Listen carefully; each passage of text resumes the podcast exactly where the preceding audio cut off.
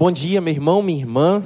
É mais um domingo, mais um dia do Senhor, que juntos, enquanto povo de Deus, a gente pode cultuá-lo. É o nosso momento de adoração pública. É um privilégio, é uma dádiva, é um presente de Deus. E nas nossas rotinas, a gente às vezes é usurpado, às vezes a gente se esquece do quão importante é termos este momento e louvado seja o nome do Senhor por isso, por, pelo privilégio que nós temos de louvar e bendizer o seu nome. Queria que você abrisse a sua Bíblia no Salmo de número 65. Salmo 65. E nós vamos fazer a leitura somente dos primeiros quatro versículos. Salmo 65, um salmo de Davi Ações de graças pelas bênçãos das searas. Do versículo 1 ao versículo 4. O texto diz assim: A ti, ó Deus, confiança e louvor em Sião, e a ti se pagará o voto.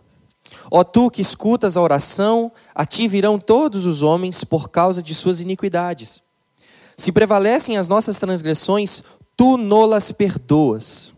Bem-aventurado aquele a quem escolhes e aproximas de ti, para que assista nos teus átrios. Ficaremos satisfeitos com a bondade de tua casa, o teu santo templo. Que a palavra do Senhor seja aplicada ao meu e ao seu coração. Ah, as nossas rotinas, como eu, como eu falei agora no início, as nossas rotinas elas tendem um pouquinho a afastar o nosso foco de Deus. Nós olhamos para as circunstâncias e às vezes a gente fica desatento ao cuidado do Senhor, à presença de Deus, sempre constante. Às vezes a gente se distrai com o barulho que faz lá fora e a gente não percebe que Deus está sempre presente, sempre conosco. Essa é uma certeza que nós temos pela palavra do Senhor.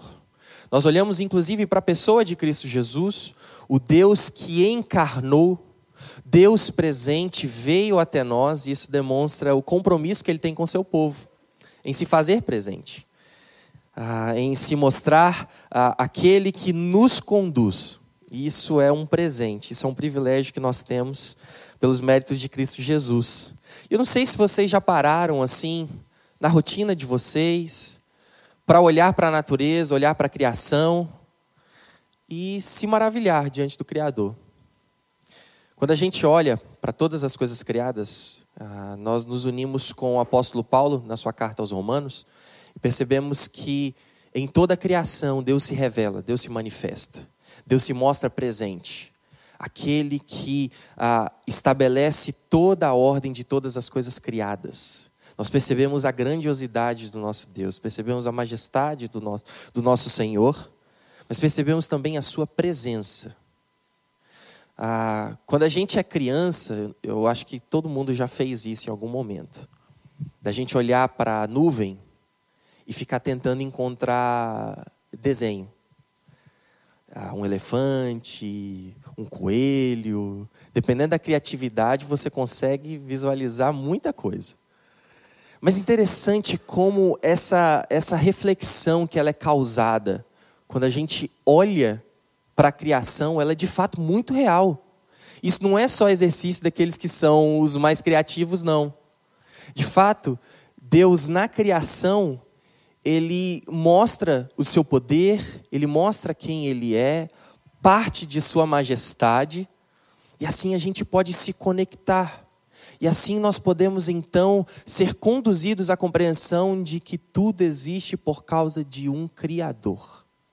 Deus o nosso Senhor que se revela nas Escrituras. Mas interessante como, na verdade, ah, olhamos para toda a criação e, indubitavelmente, Deus se faz presente. Mas quando olhamos para a rotina, quando nos deixamos levar pelo dia a dia, nossos corações são roubados dessa verdade. Quando nós olhamos para eh, todos os problemas que nos cercam, olhamos para as estruturas que a gente criou, inclusive estruturas criadas a partir de um mundo caído, de seres humanos rebeldes, distantes do governo amoroso do Senhor, estruturas que têm o um compromisso de consolidar o nome da humanidade. mas não glorificar ao Deus Criador. E é por isso que nós temos uma dificuldade grande de nos conectarmos com o nosso Senhor, porque ah, as estruturas da nossa vida, por muitas vezes, são contrárias à compreensão de que Deus continua sendo Senhor. Ele é real e Ele está perto. E Ele está conosco, do nosso lado, à nossa frente, por detrás de nós, nos conduzindo, guardando, protegendo. Olhamos para um contexto de pandemia e logo a gente questiona o caráter do nosso Deus. Olhamos para tantos outros problemas que às vezes nem estão perto de nós, mas por conta do nosso mundo globalizado, em que a gente sabe de tudo que está acontecendo do outro lado do mundo, nós questionamos a presença do Senhor. A palavra de Deus quer então ajustar o foco dos nossos corações, para que nós compreendamos que Ele se faz presente, mas Ele se faz presente com propósitos. Deus se faz presente não simplesmente para mostrar que Ele é Deus, de fato Ele é Senhor. E Ele se revela na pessoa de Cristo Jesus para fazer com que eu e você compreendamos qual o propósito de nossas vidas. Na história de toda a redenção, Ele manifesta o seu amor, a sua misericórdia, o seu poder, e Ele insere cada um de nós na grande história de redenção, de reconciliação de Deus com o seu povo e com a criação.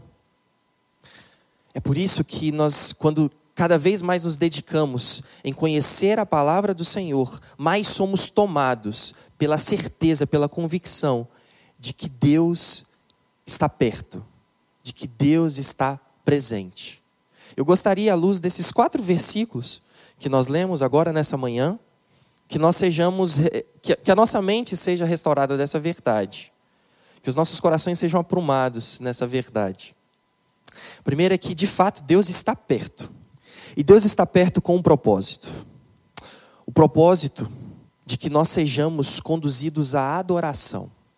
A adoração a Ele. E por que é tão importante a gente entender isso? Porque Deus gastou boa parte do seu tempo em condução ao seu povo ao longo de toda a história, para que eles compreendam, para que nós compreendamos, enquanto povo do Senhor, de que só há um único Deus e que nós fomos criados para a adoração a este Deus. Quando nós olhamos o primeiro versículo, a gente percebe então o seguinte: A ti, ó Deus, confiança e louvor em Sião, e a ti se pagará o voto. Interessante porque ah, essa, essa primeira declaração de Davi, ela acontece, inclusive, num contexto, e se você quiser estudar um pouquinho mais a fundo, ah, leia o, o, segundo texto de, do profeta Samuel, no capítulo 21, em que conta-se a história dos gibeonitas. Um povo que entrou em contenda contra o rei Saul, e que Saul atentou contra aquele povo, mas que então, diante do reinado do rei Davi, Deus se, Deus se coloca como provedor e sustentador, intervindo na situação para que a ira daquele povo que havia sofrido diante do rei Saul não recaísse agora sobre o reinado de Davi. Então Deus se mostra provedor. Deus se mostra aquele que nós podemos depositar inteira confiança. Mas assim como a gente tem parado um tempo, estudado por exemplo, na profecia de Isaías, Deus como provedor, Deus como aquele que trabalha pelo seu povo, mesmo quando o povo não tinha consciência. A gente pode então compreender que todos os momentos de Deus conduzindo o seu povo desde o deserto até as conquistas de terras, aos livramentos que Deus ah, demonstrou para os seus, tudo isso demonstra que Deus é digno de confiança e que Deus é digno de adoração porque Ele é o único Deus. Nós vemos diversos povos surgindo, babilônicos, assírios, egípcios, e todos eles ah, querendo encontrar o seu lugar ao sol e proclamando as virtudes dos deuses e dos ídolos que eles mesmos criaram e que, na verdade, à luz da Escritura, nós percebemos que todos estes ídolos foram criados pelas suas próprias mãos e não têm o poder de dar a confiança que eles de fato precisam. de conduzi-los à redenção que eles tanto almejam. Só há um Senhor, só há um único Deus. E o compromisso da palavra do Senhor é de conduzir o meu e o seu coração a essa compreensão indubitável. Há um único Senhor. Deus se faz perto, Deus se faz presente de cada um de nós, para que nós nunca nos esqueçamos de que somente Ele deve ser adorado. E por que essa é uma verdade tão importante? Porque nós podemos não estar ah, num contexto de civilização antiga. Nós podemos não ter o hábito de esculpir deuses de madeira e de outros metais preciosos e de cultuá-los. Possivelmente na sua casa não tem um altar a nenhum deus estranho que tenha um compromisso com alguma, alguma área da sua vida. Mas nós criamos e nós ah, organizamos toda a nossa existência diante de alguns ídolos. É muito possível que, inclusive, nós estejamos nos relacionando com o nosso Deus de maneira idólatra. Quando nós olhamos para o nosso Criador como aquele que vai nos permitir obter uma determinada coisa. E essa coisa, ela tem aspecto central em nossa vida. Nós nos relacionamos com Deus e nós estamos sempre presentes, domingo após domingo, para que, de alguma forma, a ira de Deus se aplaque e então haja paz nos nossos lares. Talvez você se relacione com Deus achando que quando você entrega ah, fielmente os dízimos e ofertas, então aquela promoção no emprego vai acontecer. Talvez você se relacione com o Senhor vindo aqui domingo após domingo, participando de todos os momentos de culto de nossa igreja, porque assim Deus vai abrir as comportas dos céus e mandar aquela pessoa que falta na sua vida para preencher aquele vazio no seu coração. Então nos relacionamos com Deus de maneira idólatra, como um meio para se alcançar um fim, como aquele que vai permitir obter aquilo que falta em nossas vidas. Mas o compromisso de Deus conosco, o seu povo, é de que nós entendamos que somente Ele é necessário. Somente o Senhor tem primazia em nossas vidas. Nada pode tomar a centralidade de nossas vidas, a centralidade que é do Senhor. Deus demonstrou o seu cuidado para com o seu povo ao longo de toda a história para que uma verdade sempre estivesse presente, que somente Ele é digno de toda adoração. Somente Ele é digno de todo louvor e somente importa que Ele seja louvado. O Senhor habita no meio do seu povo para que o seu povo se lembre constantemente de que só há um único Deus. Jesus Cristo vem a nós. Jesus Cristo, Deus encarnado, a manifestação máxima da plenitude do ser de Deus. Ele tabernaculou em nosso meio, ele se fez presente para que nós sejamos constantemente lembrados de que, por Sua presença, pela Sua vida, por Ele ter vindo até nós, é que podemos então perceber que Ele é o único Senhor. Ele se fez perto para que nós entendamos que só há um único Deus. E o nosso Deus se faz assim presente em nossas vidas. Deus está perto para que nós sejamos conduzidos a uma adoração genuína, a uma adoração verdadeira. Mas uma segunda verdade é que Deus se faz perto em nossas vidas para que nós sejamos conduzidos ao arrependimento. Porque quando nós olhamos à luz da Escritura, percebemos que a história não é sobre nós, é sobre Deus.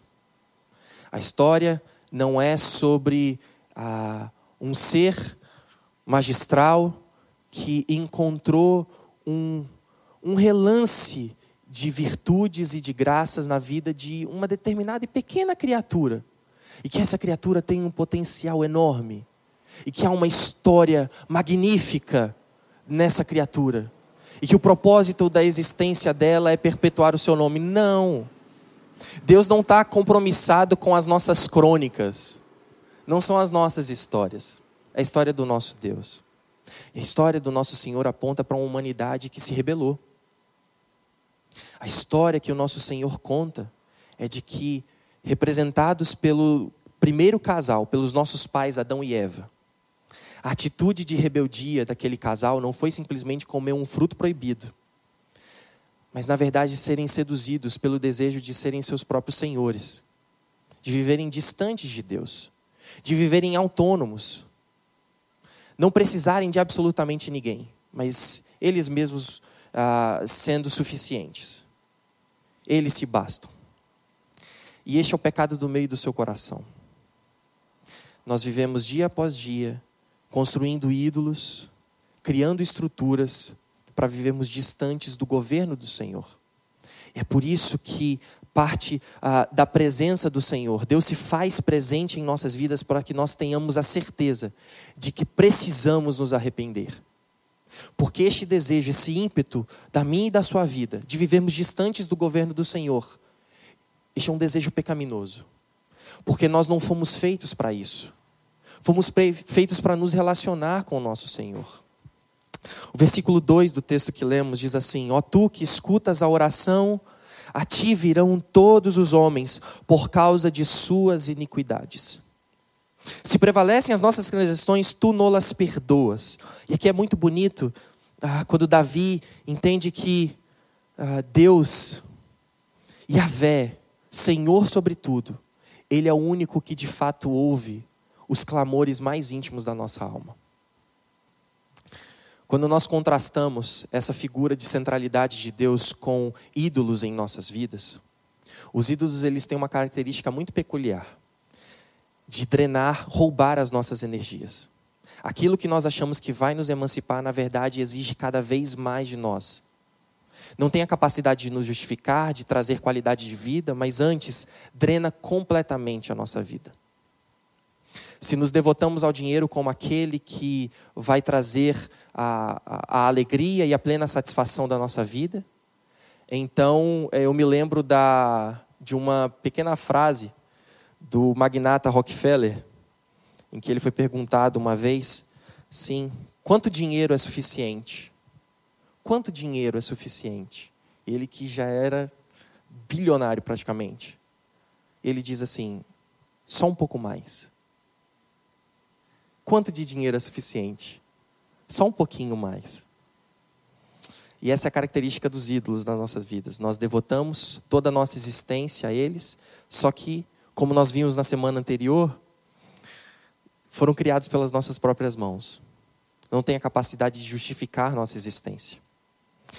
A palavra do Senhor, ela antes tem um compromisso com a verdade, e é por isso que nos conduz a arrependimento a percebermos que se não vivemos a nossa vida em devoção ao Senhor, em plena adoração ao Senhor, então vivemos uma vida errada e precisamos nos arrepender. Interessante, na quinta-feira conversava com os jovens e a gente estava conversando ah, exatamente sobre idolatria. E geralmente nós olhamos para a palavra do Senhor e as estritas leis de Deus e nós quando olhamos para nós mesmos e tomamos nós como balizador, como ponto de referência, a gente olha para todas essas atitudes do Senhor como atitudes de um déspota, de alguém que tem poder, que pode mandar e pronto. Ele não está nem aí com o que nós pensamos, com o que nós sentimos. Eu sei que isso possivelmente já tenha passado no seu coração. Mas interessante que a Escritura revela Deus como um bom pai. E como bom pai que é, ele nos conhece muito melhor do que nós mesmos. Quando nós olhamos a palavra, as leis, os mandamentos do Senhor, na verdade não são é, estritas normas e, na verdade, não são é, o poder de um ser que nos coloca numa cerquinha para vivermos uma vida limitada. Mas, na verdade, é um Pai amoroso que nos ensina como viver. Nós que achamos que a vida está distante dele, nós somos ensinados pelo nosso Deus. Arrependimento tem a ver com a presença do Senhor. Sermos conduzidos a arrependimento prova do amor e do cuidado do nosso Deus. Deus se faz presente quando os nossos corações são constrangidos a nos arrepender. Quando nós somos assolados por um sentimento de uh, insatisfação, de tristeza profunda diante do pecado, diante das nossas falhas, entenda que esse é o mover do Espírito Santo para nos conduzir à presença do Senhor. Para testar ao meu e ao seu coração de que nós não somos suficientes, que nós dependemos de Deus. E essa não é a atitude de um ser déspota, mas na verdade de um pai amoroso que está ensinando que não há vida distante de um relacionamento com Ele. Deus se faz perto quando Ele demonstra que a vida só pode ser vivida em total adoração a Ele. E Deus se faz perto quando Ele fala para o meu e o seu coração que precisamos nos arrepender. E por que Ele se faz perto? Ele se faz perto pela sua infinita graça. Se você olhar comigo o versículo 4. Bem-aventurado aquele a quem escolhes e aproximas de ti, para que assista, para que assista nos teus átrios. Ficaremos satisfeitos com a bondade de tua casa, o teu santo templo. Davi, ele é tomado pela, pela doce convicção de que estar na presença do Senhor, na habitação de Deus, é muito melhor do que viver milhões e milhões de vidas distantes do governo, distantes do Senhor. Estar na presença de Deus é o maior presente. Deus se faz presente, Deus se coloca perto de cada um de nós para que nós experimentemos a sua graciosa, a, a, a sua amorosa, a sua deliciosa graça. Ele se faz presente ele se faz perto para que, ao nos relacionarmos com Ele, nós não tenhamos nenhuma dúvida de que não existe vida distantes do Senhor. Quando Davi ele ele demonstra assim que é, é profundamente abençoado e certamente abençoado aquele que foi agraciado por Deus. E é muito é, é muito triste nós que compreendemos que nós fomos agraciados pelo Senhor, que nós fomos alcançados por Deus pela Sua infinita graça. Não há mérito em nós, não é algo que nós alcançamos. Deus não olhou é, de cima de uma nuvem para cada um de nós e falou assim: hum, esse vale a pena ser salvo, esse daí tem potencial, esse daí acho que, que vai, dar, vai dar um bom caldo, sabe? Deus olhou para cada um de nós na nossa sujeira, na nossa rebelião. E Ele nos abençoou. Ele nos abençoou com a Sua presença. E nós experimentamos a Sua presença. Nós experimentamos o Seu cuidado. Nós experimentamos a Sua infinita graça. E por que então os nossos corações ainda são seduzidos por viver distantes da Sua presença? E por que semana após semana, nós pensamos assim, depois que o despertador toca, a gente pensa assim: ah, será que vale a pena? Qual desculpa eu posso encontrar agora para não cultuar ao Senhor em comunidade? É quando, semana após semana, diante do nosso trabalho, nós experimentamos a graça do Senhor, mas ainda assim nós somos seduzidos à ideia de que se nós não dançarmos conforme a música, se nós não assumirmos um padrão contrário às Escrituras, nós não teremos vida de verdade. E que a gente precisa cantar a mesma cantiga para a gente manter o nosso emprego. E que a gente precisa assimilar alguns valores e padrões da nossa cultura para a gente então ter vida de verdade.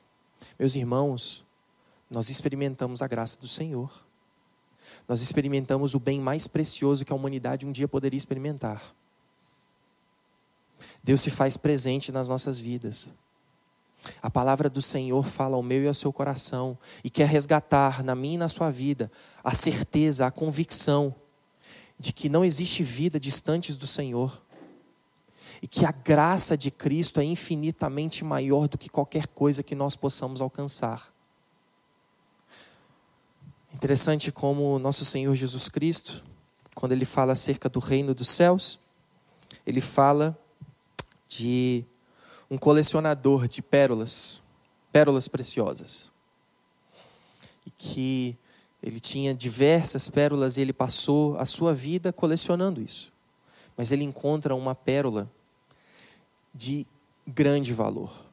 Tão grande valor ao ponto dele não cogitar é, como algo é, louco, impensado, se desfazer de tudo aquilo que ele havia conquistado ao longo de toda a sua vida para obter aquela pérola preciosa. Mas interessante como é, a pérola ela, ela tem algumas peculiaridades. Se eu fecho a minha mão aqui, eu digo para vocês que eu tenho uma pérola absurdamente linda e de maior valor do mundo. E eu proponho a você trocar essa pérola por tudo que você tem na conta bancária. Você não viu a pérola que está aqui. Você não viu. Mas eu sei que tem uma pérola de grande valor aqui. Eu proponho a você trocar tudo que você tem no seu banco por essa pérola. Eu tenho certeza que é muito maior. Muito maior. A gente não troca. Nós não trocamos. Porque a gente não viu a pérola, a gente não experimentou a pérola, a gente não sabe bem esse negócio de pérola preciosa. Eu acho que mais vale um pássaro na mão do que dois voando, né? E nós não percebemos que nós agimos dessa forma, só que de uma maneira impensada, porque nós experimentamos, nós temos essa pérola conosco, mas a gente troca por coisa muito menor. Meus irmãos, a graça do Senhor, a misericórdia de Deus faz com que Deus venha a nós. Ele se fez presente, ele se faz perto da minha e da sua vida. Ele demonstra a sua graça. Ele fala ao meu e ao seu coração de que Ele é o único Deus. Ele nos conduz ao perdão, Ele nos conduz ao arrependimento. E Ele faz tudo isso por causa da sua infinita graça.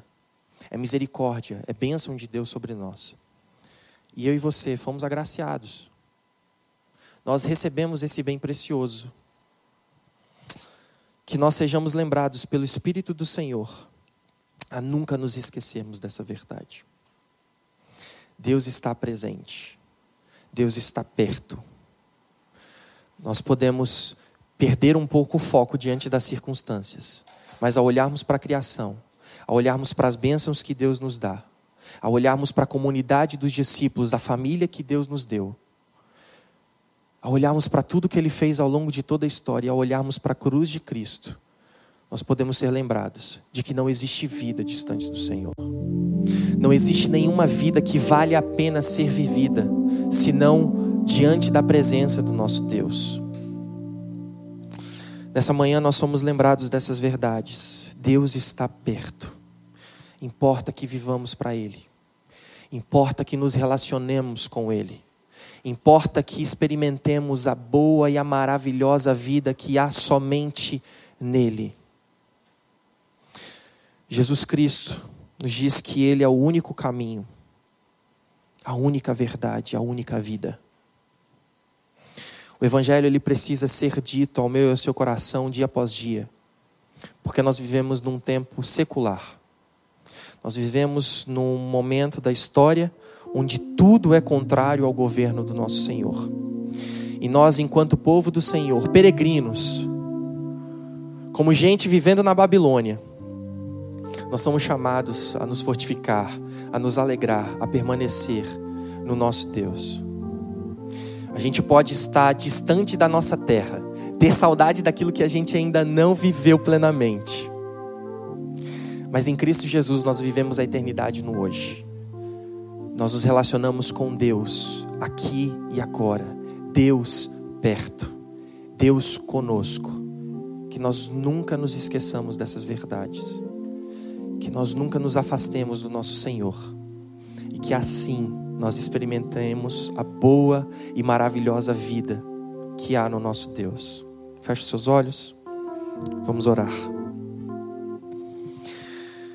Nosso Deus e Pai, louvado seja o Teu nome. Ao olharmos para toda a criação, nós, nós somos lembrados da grandiosidade do Senhor e sim, o Senhor conhece os nossos corações e sabe que às vezes nós nos prendemos as diversas circunstâncias e deixamos de experimentar a Sua graciosa presença. Por favor, Senhor, aqui estamos humildes diante do Senhor e reconhecendo que este desejo de, de nos relacionarmos com o Senhor vem de Ti. Nós dependemos totalmente do Senhor.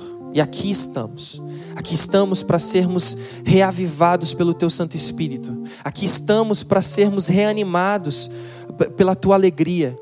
Aqui estamos, Senhor, para sermos reconduzidos pela Tua presença.